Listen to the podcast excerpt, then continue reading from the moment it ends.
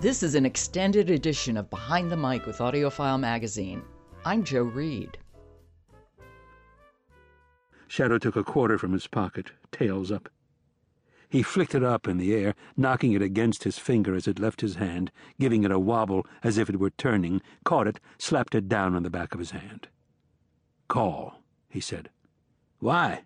asked Wednesday. I don't want to work for anyone with worse luck than me call. You know that voice. It's George Guidall reading Neil Gaiman's American Gods. George Guidall is one of the reasons audiobooks have blossomed over the years. He's narrated over 1,700, ranging from Louis L'Amour to Dostoevsky, from Wally Lamb to Neil Gaiman. George is equally at home in fantasy, mystery, classics, memoir, there's nothing the man can't read wonderfully. And he has the awards to prove it. He's won multiple Audie Awards, Earphone Awards. He received the 2015 Audio Publishers Association Lifetime Achievement Award. And of course, he's one of AudioFile Magazine's Golden Voices. But for me, I'll always be grateful to him as one of the narrators who opened up the world of audiobooks for me. So I jumped at the opportunity to speak with George Guidall. So sit back, relax, and listen to a master talk about his craft. Here's our conversation. George, thank you. I appreciate Hello. you taking the time to talk when I know how busy you are. So I, I really do appreciate that. There's always time for self aggrandizement. Oh, well, good. I'm, I'm glad you see it that way.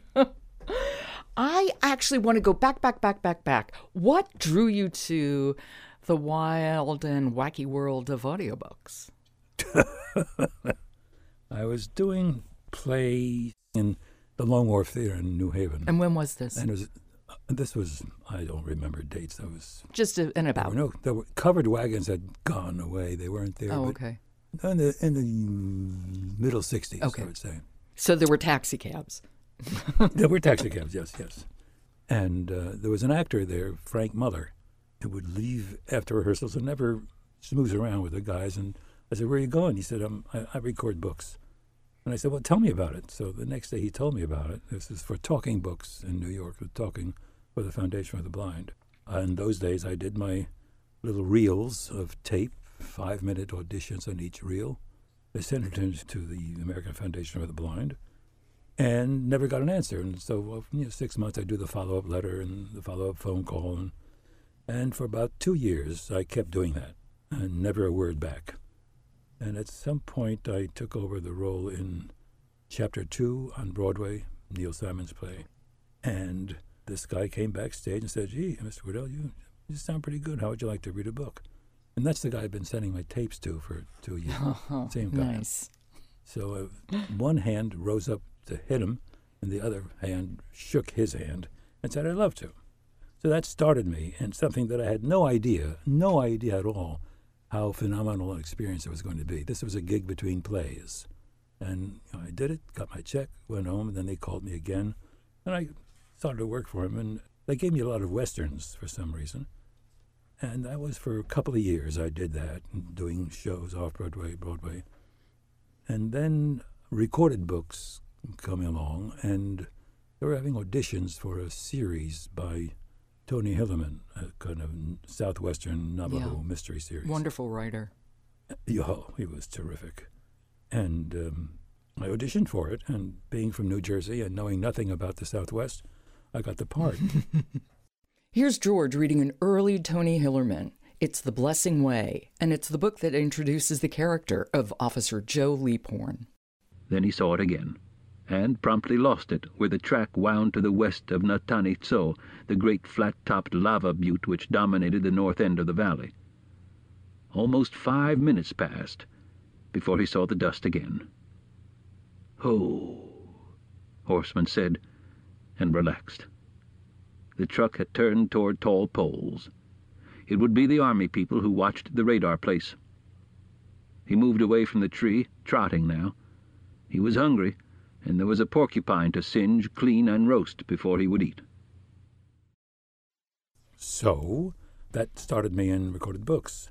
They gave me nothing but westerns, and I did the Tony Hillerman things and a lot of Louis L'Amour and uh, stuff like that. And I said to the guy there, you know, I can do other things too. And um, they charged me some other stuff, and recorded Books, little by little, started feeding me on a steady basis.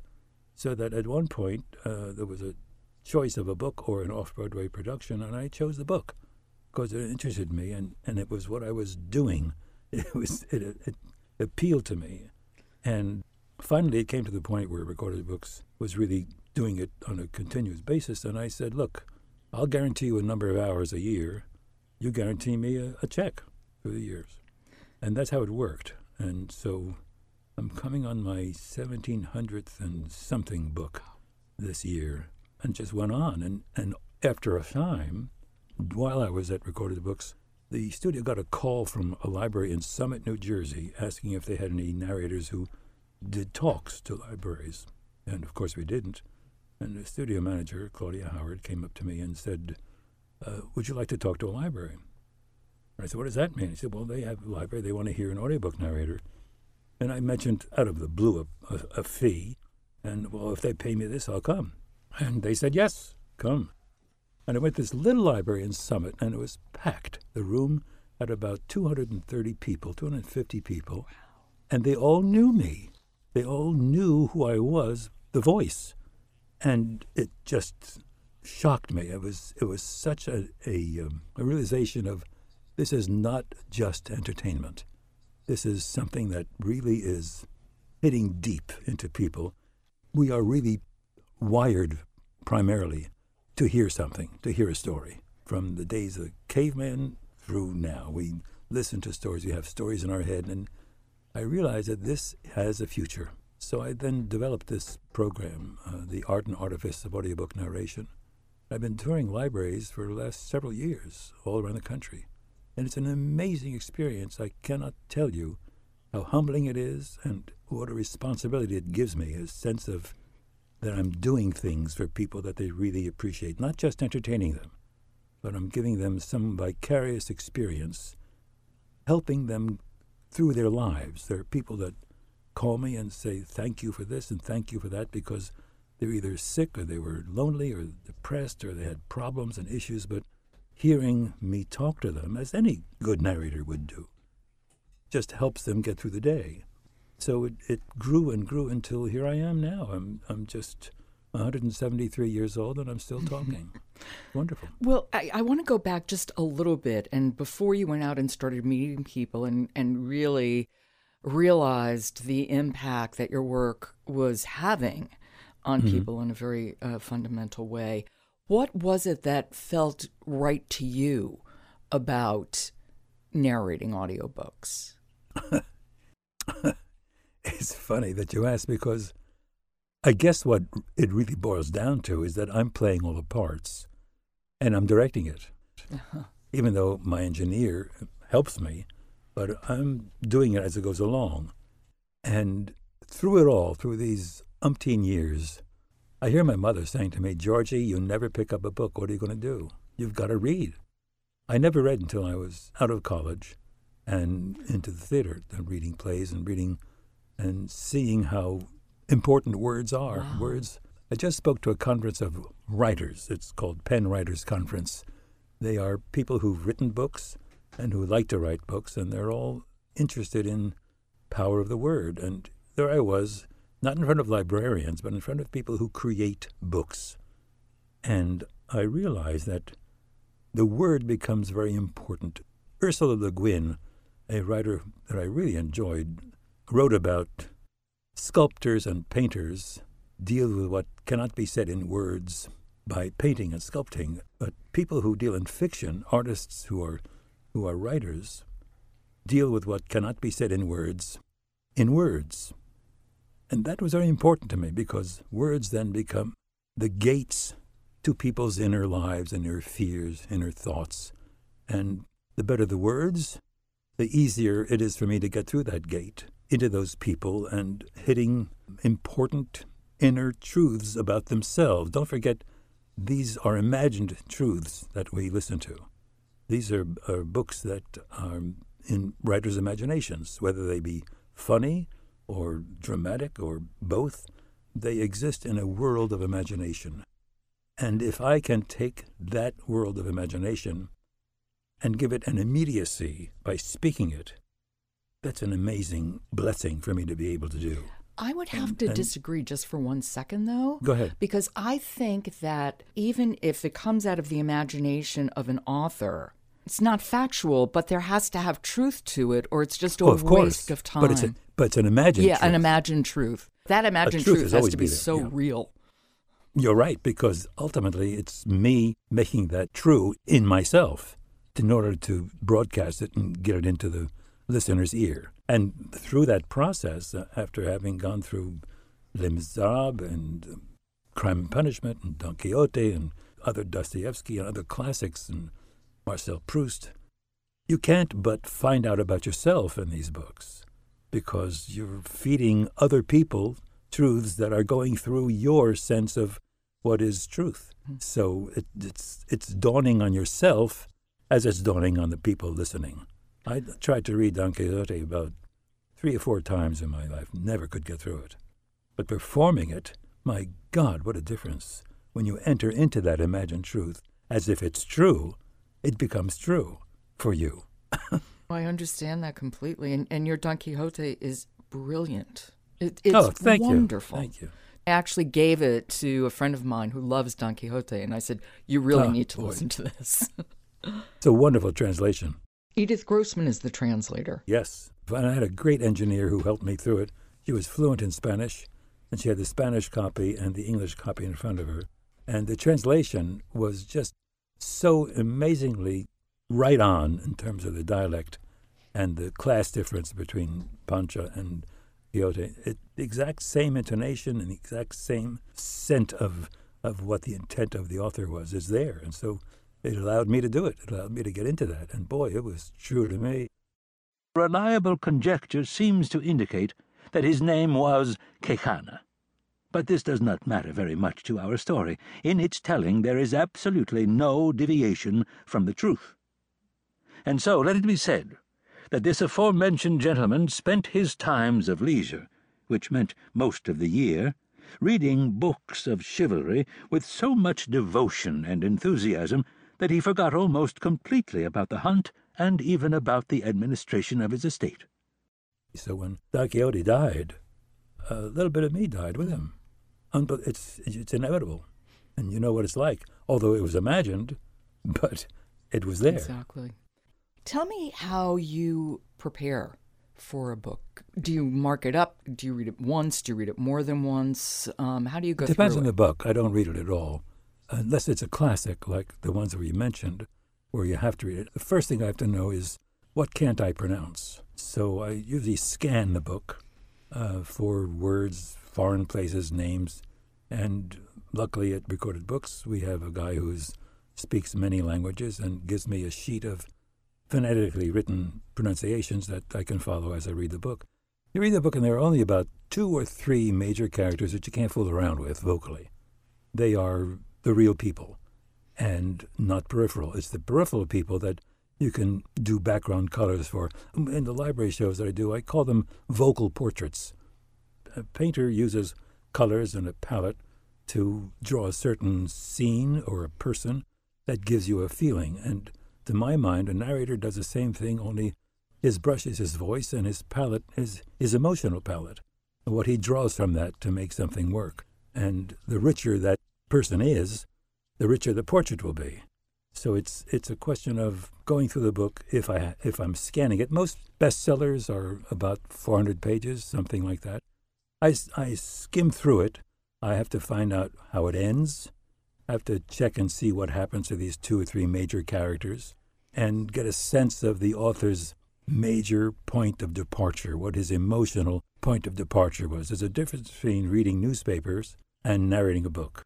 Reading newspapers, you read facts, and that's all you're reading. In a book, exposition becomes the character. Who's saying it's a rainy day, and why, why is he saying it? That's questions that an actor asks himself when he's playing a part. So even though it says it was 2 o'clock on a Wednesday afternoon when John went to the store, there's something about that has to make it special. that has to make the reader say, "Well, wh- why is he going to the store? How, why does he feel? Why is it? Why am I continuing to read?" The minute the reader gets ahead of me, I'm lost. I have to be ahead of the reader most of the time. Yeah. So it's it's all those questions that go into it. I don't really start to do the book until I get into the studio. I have an idea of the book. I have an idea where it's supposed to be. I have an idea where it's going to go. I know the basic languages, the dialects going. I know the major problem of the two characters, the three characters. And then I just go with whatever creative impulses I get. Sometimes I hit it, sometimes I miss. And the engineer says, no, try something else, or that's too fast, or not that voice. But uh, most of the time, it speaks to me a certain way, and I, and I do that. When it comes to Marcel Proust or Les Mis or or Dostoevsky, that I had to read. I had to read that first and go through the whole thing because it's it goes deeper than a thriller or a murder mystery. And many, many more characters as well. How do you choose? How do I choose yeah, books? how do you choose your projects? I don't. Choo- I don't choose books. They come to me. Thank heaven. Recorded Books keeps giving me selections, and Random House, uh, Simon Schuster, Harper's.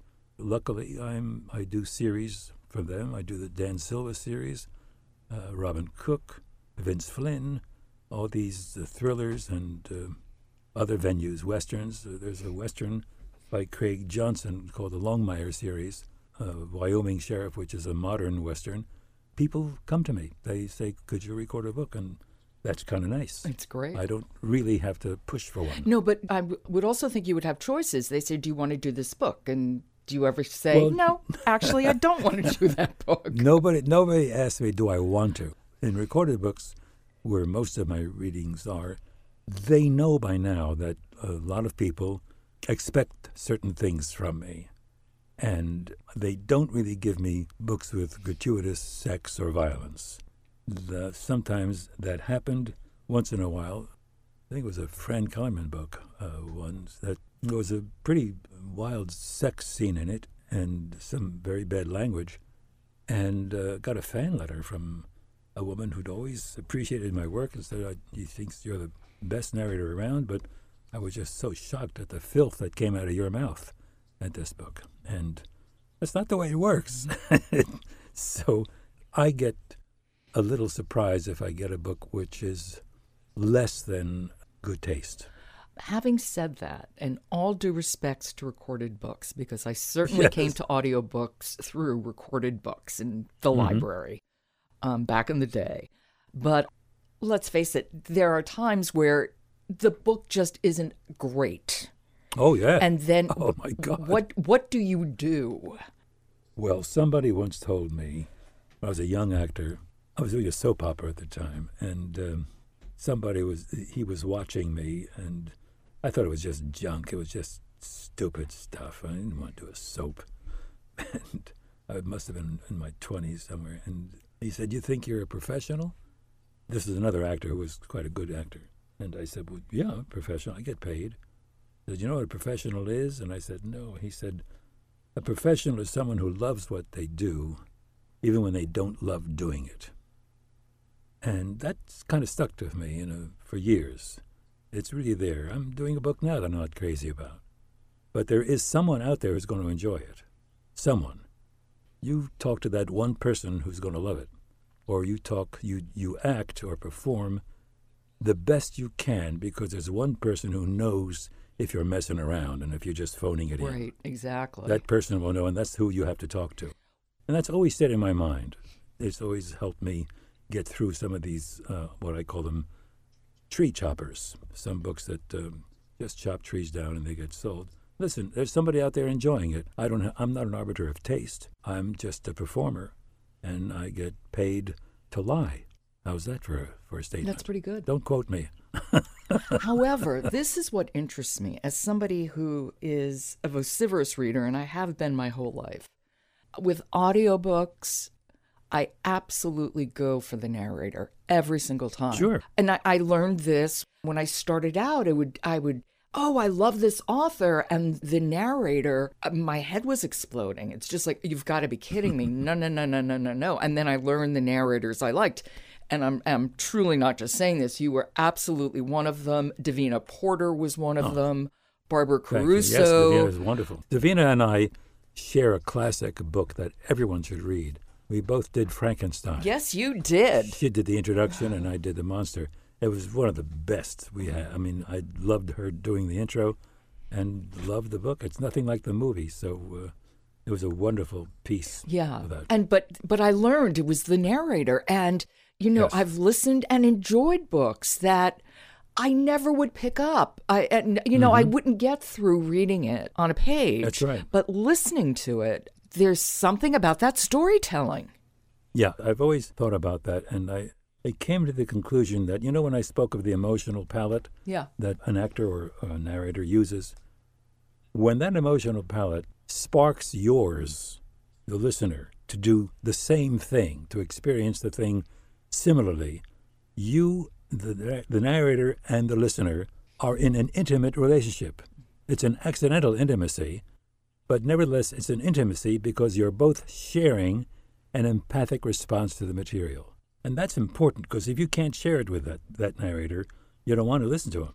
Whether it's Barbara Rosenblat or Davina Porter or a- any of the, the better narrators, there's something about that person that you feel he's my friend. He and I agree. He and I are on the same wavelength. They reach you.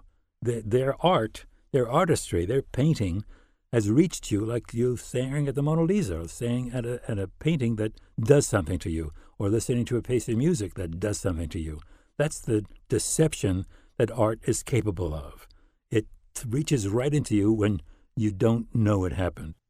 Does your career as an audiobook narrator affect the way you read for pleasure now? I have about 10 books on my desk of books that I'd like to read.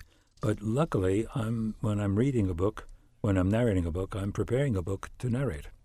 So my reading is really taken up. I'm starting a new one called This Big Wonderful Thing by Stephen Harrigan, which is the history of Texas. Steve Harrigan is an amazing writer. He's written a book called The History of the Alamo and Remember Ben Clayton, which is one of my favorite novels. And this history of Texas is about 750 pages, but it's wonderful. It starts with the Stone Age, just past the, the Alamo now, and that's only page 200. and so when an author like Steve puts himself into the book, it's many times it's first person, and he because he's from Texas, he lives in Texas, and he's visited places that he's writing about. So not only do you get the history of the facts of it, you get this one person's feeling about it in the history, and that makes it a most unusual book. I wonder if sometimes, like with um, Night by Elie Wiesel, I just can't imagine how difficult that must be to narrate. And I'll tell you the truth it's a book that I read on the page, but I could not bear the idea of listening to it. Yep, yep, yep. It was hard. As I said, that, that emotional palette gets overloaded sometime, and there are times when I had to stop and uh, take a cup of coffee or take a rest. I'll give you a side story of that. The young woman who's going to be my engineer for that book was a college graduate, and I asked her if she knew anything about the Holocaust, and she said, yes, we had a unit of it in college. And that kind of set me to thinking, a unit of it. hmm I said, well, this book is about, and I gave her a short line. She said, okay. And she couldn't get through the first, say, 100 pages. She had to stop Uh, because she was crying and she couldn't see the copy. We had to get someone else to do it. And it, but you know, there's a perfect example of truth coming into your truth, and when you connect, you can't help but feel what I'm feeling. If you don't feel what I'm feeling, I'm not doing my good job.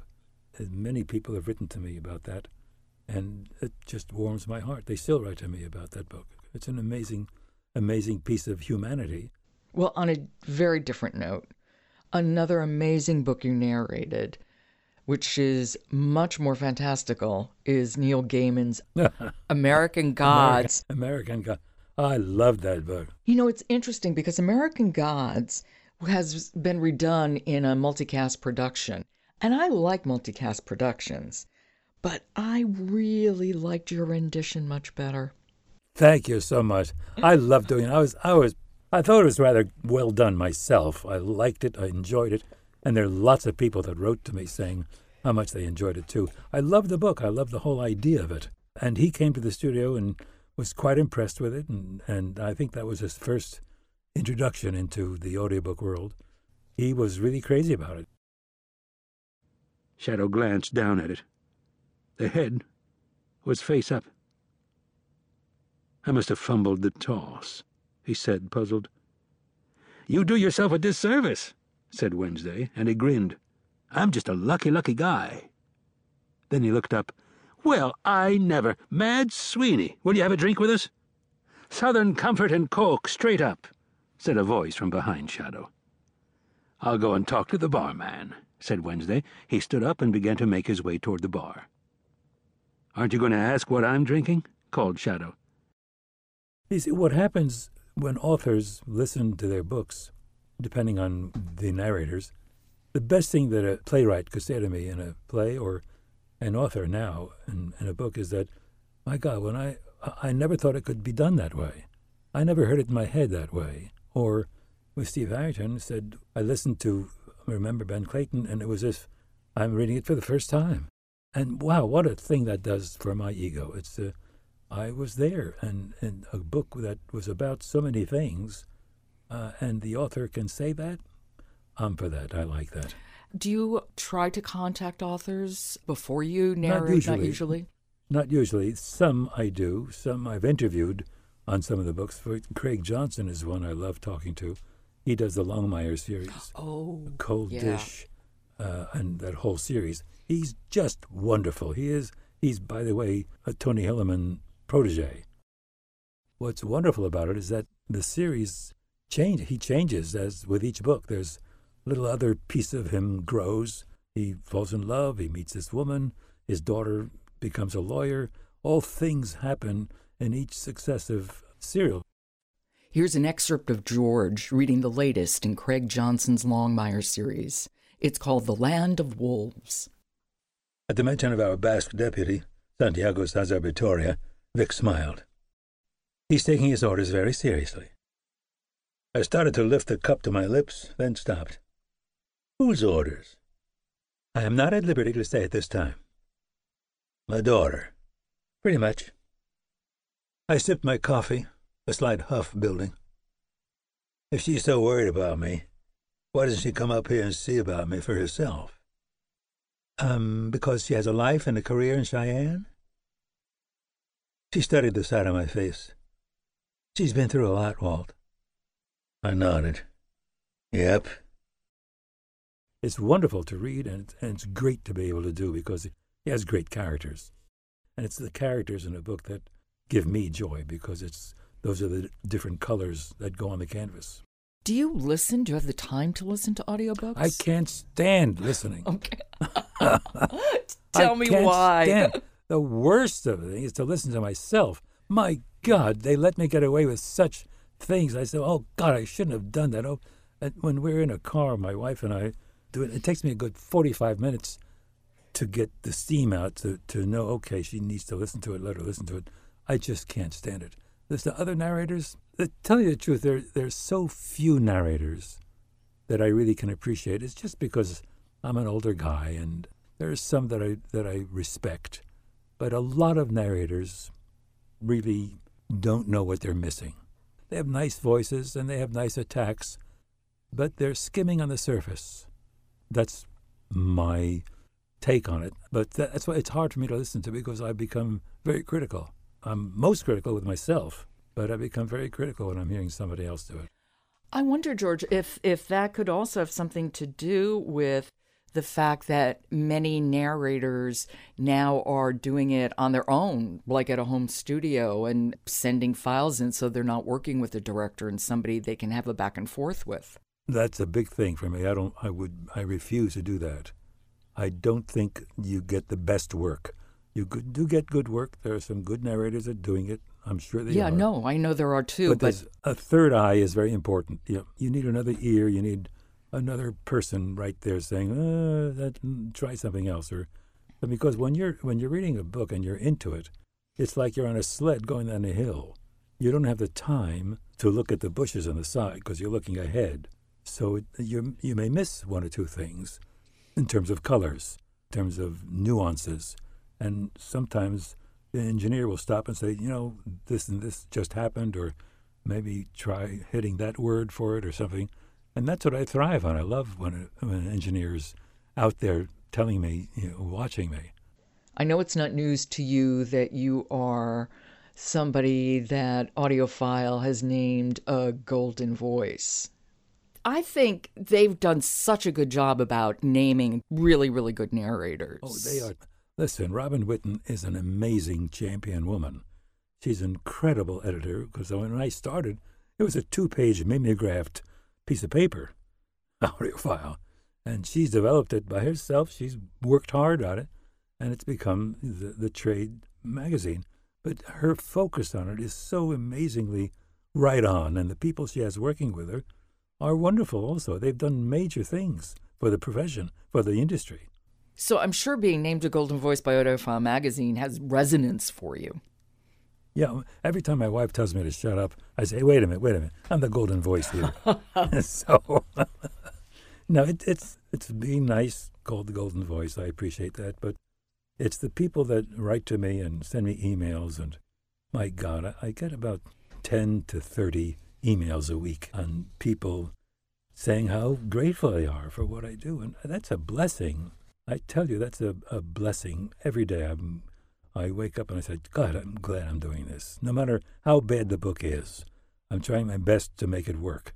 And um, that's what I do. And they, and they write to me. There are people who write to me who not only blind or, or sick or ill, but people saying how, how impressed they are. I just got a letter today from England saying how how he loves this uh, Walt Longmire series, and he's in England somewhere. That's marvelous. That's that's uh, beats anything I've done in the theater.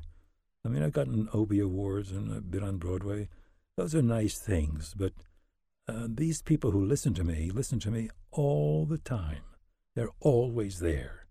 And what I say to them when they write me, often I say, "Look, the fact that you write me, you know, it swelled my head, and I, and I love that you did it."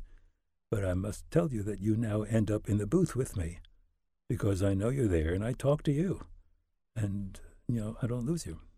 Well, I think that's a good place to leave it. George, thank you so much. Thank you.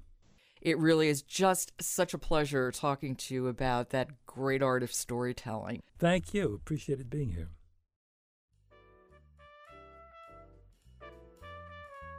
That's Golden Voice George Guidall. You can find reviews of many of George's books and hundreds of others at audiofilemagazine.com. This has been an extended edition of Behind the Mic with AudioFile Magazine. We post a four minute daily show with our suggestions for great audiobook listening. You can subscribe wherever you get your podcasts. I'm Jo Reed.